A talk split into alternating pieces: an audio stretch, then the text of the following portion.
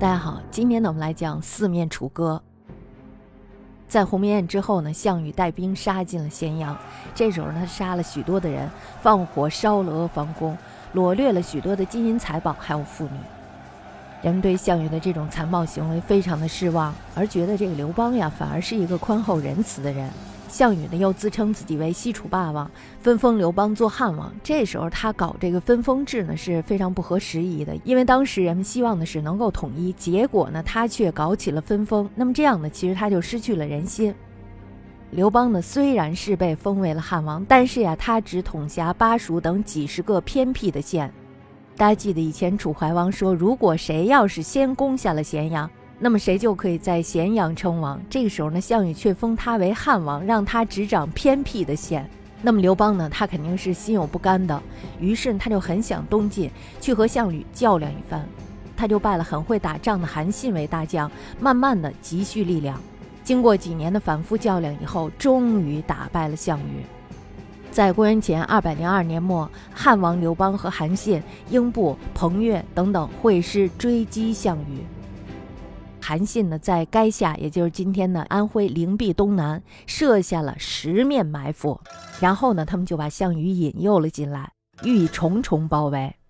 为了动摇楚军的军心，张良就派人把会唱楚国民歌的人找来，叫他们到各个营去教汉兵唱楚歌。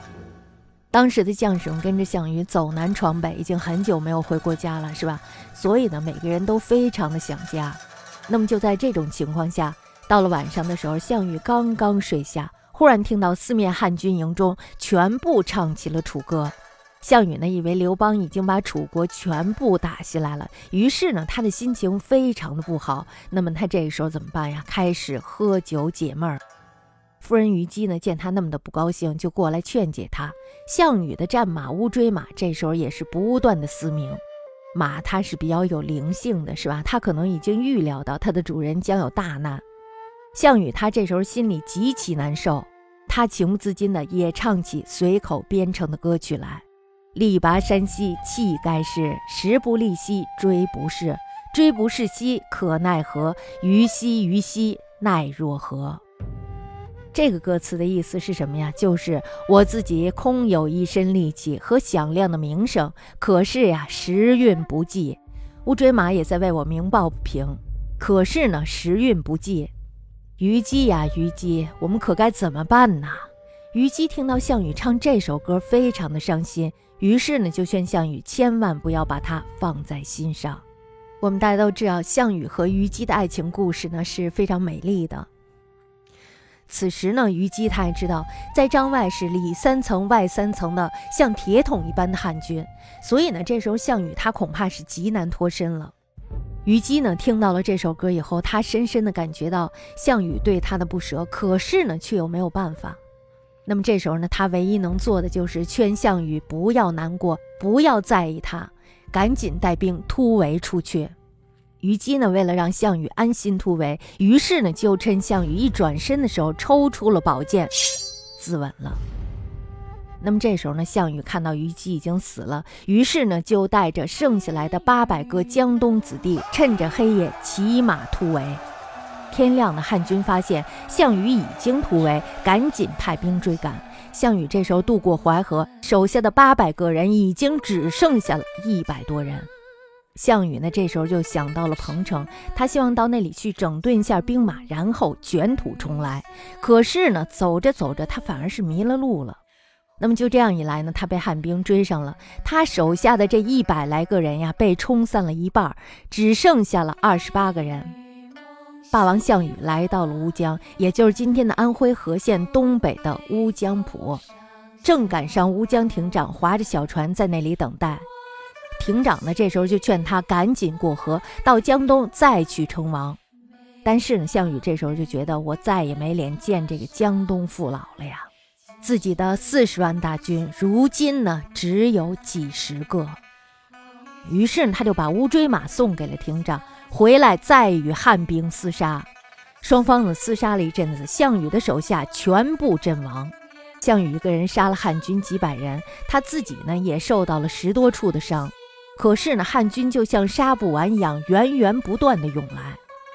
项羽呢，最后拔出了宝剑，在乌江边上自杀了。他死的时候呢，才三十一岁。西楚霸王项羽一死，刘邦正式称帝，建立了汉朝。这就是我们说的汉高祖。接下来呢，我们再来说一下淮阴侯韩信。韩信呢是淮阴，也就是今天的江苏淮阴人。年轻的时候呢，他家里头非常的穷，甚至呢连饭都吃不上。有一次呢，他挎着宝剑在街上走，一个恶少呢这时候就拦住他说：“你敢用剑杀了我吗？”这不是吃饱撑的吗？是不是？不敢，你就从我的胯下钻过去。韩信呢不想跟他计较，因为他只是一个恶霸而已。因为为了这种人去蹲大牢是不值得的，是吧？所以呢，他就从他的胯下钻了过去。人们这时候呢都认为他是一个胆小鬼。以后呢，韩信先后投奔了项梁、项羽，但是呢都没有得到重用。人的名儿树的影儿，是吧？那么最后呢，他投到了刘邦的门下。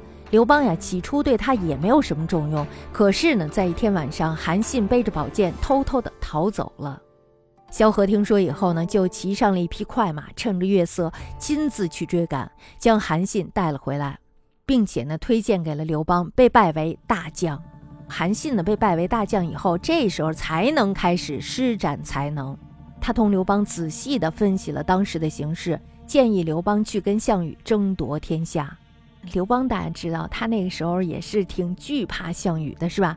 要不然的话，人家封他为汉王，让他去执掌偏僻的镇子，然后他就去了。他觉得项羽呢是一个恐怖的存在。但是呢，韩信的这个建议却让刘邦重新燃起了希望。于是不久，他们便东进，在垓下设下了十面埋伏，最终呢打败了项羽，建汉做了皇帝。西汉建立初的时候呢，韩信被封为楚王。刘邦呢，在剪除异姓王的时候，又把他降为了淮阴侯。刘邦呢，本来是没有立即要杀掉他的意思，可是呢，吕后这时候趁着刘邦外出平定叛乱的机会，设了一个圈套，把韩信骗进了未央宫，关进了中室里，偷偷的杀掉了。兔死狗烹呀！吕后也是个人才，是吧？这就是我们说的淮阴侯韩信。